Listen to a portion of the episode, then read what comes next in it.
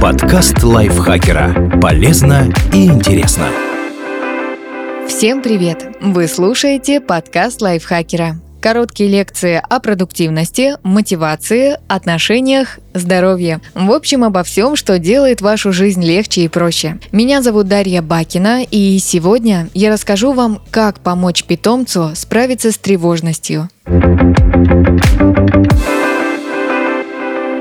из-за чего животное может чувствовать тревогу. Причин довольно много. Апатия или невнимание со стороны хозяина, переезд на новое место, ремонт, долгая и выматывающая поездка, визит в ветеринарную клинику, маленький ребенок в доме, внезапные громкие звуки с улицы. Любое из этих обстоятельств может спровоцировать тревожность. Разные животные по-своему реагируют на вещи. Например, собакам характерна так называемая сепарационная тревога – волнение, вызванное одиночеством одиночеством. Многие собаки лучше ощущают себя в окружении сородичей. Хаски, бигли, маламуты – эталоны стайных собак. Коты же относительно спокойно переносят долгое отсутствие хозяина рядом. Главная причина стресса для них – наличие в доме других кошек. Об этом говорит британская благотворительная организация Cats Protection. Многие питомцы сильно восприимчивы к эмоциональной обстановке в доме. Например, тревожность хозяина может отразиться на собаке. Авторы одного из исследований обнаружили, что если человек и собака много времени проводят вместе,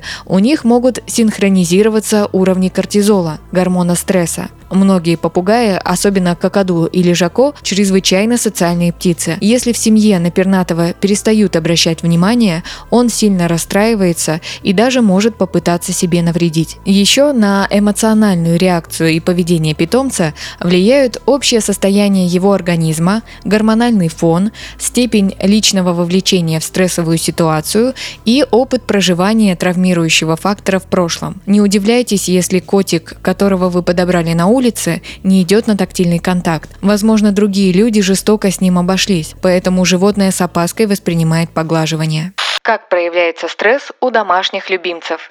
Первый звоночек – изменение поведения и характера. Если спокойный и ласковый кот начал суетиться и проявлять агрессию, это признак стресса. Активная и жизнерадостная собака впала в апатию, а ветеринар не нашел проблем со здоровьем, скорее всего, питомец тревожится. Попугайчик не хочет покидать клетку, хотя раньше с удовольствием летал по квартире.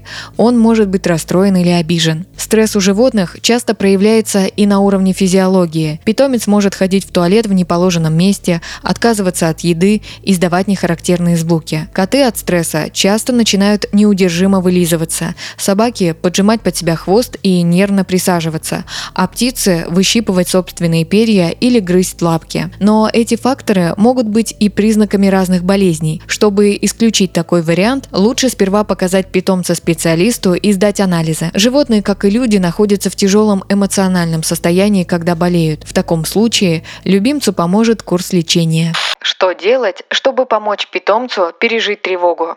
Если ветеринар не нашел проблем со здоровьем и не выписал седативные препараты, помогите животному пережить страх, обиду или раздражение. Вот несколько общих техник. Создавать зону безопасности. Где бы вы ни находились, постарайтесь выделить для питомца место укрытия, в котором он может спокойно пережить эмоциональную бурю. Расположите лежанку или клетку вдали от резких звуков и ярких источников света. Не забудьте принести в зону безопасности игрушки или вещи, к которым животное привыкло. Старый теннисный мячик, мягкое покрывало или плюшевого медведя. Налаживать тактильный и зрительный контакт. Если ваш питомец любит внимание, почаще держите его на руках, гладьте или чешите за ушком. Так собака, кот или птичка будут понимать, что отношение хозяина не поменялось. Близость с человеком дает домашнему животному чувство безопасности. Если же любимец никогда не проявлял интереса к тактильному вниманию или в конкретной стрессовой ситуации отказывается от ласк, постарайтесь аккуратно наладить хотя бы зрительный контакт. А еще важно не переставать разговаривать с питомцем. Голос хозяина возвращает его в привычную обстановку. Поддерживать лакомствами и играми. Предложите питомцу вместе поиграть. Если кот бьет лапкой по игрушке или включается в охоту за мышкой, это хороший знак. Острая фаза стресса закончилась. Участие в играх поощряйте лакомством. Это позитивная оценка поведения животного. В спокойной обстановке получить вкусняшку для питомца означает, что все хорошо и хозяин им доволен. Но сильно навязываться не стоит. Если животное не откликается на активность, излишняя настойчивость хозяина может еще сильнее его растревожить. Избегать физического перенапряжения. Эта рекомендация касается в основном собак, которых активно дрессируют. Постарайтесь сделать прогулки спокойными и не заставляйте животное много бегать и прыгать. Три или четыре физически скучных дня помогут избежать чрезмерной стимуляции нервной системы пса контролировать собственные эмоции. Чем привычнее обстановка в доме, тем меньше животное тревожится. В минуты эмоциональных скачков постарайтесь не кричать и не ссориться с членами семьи. Не наказывайте любимца за то, что он внезапно что-то погрыз или сходил в туалет мимо лотка. Если это признаки стресса, так вы только усугубите ситуацию.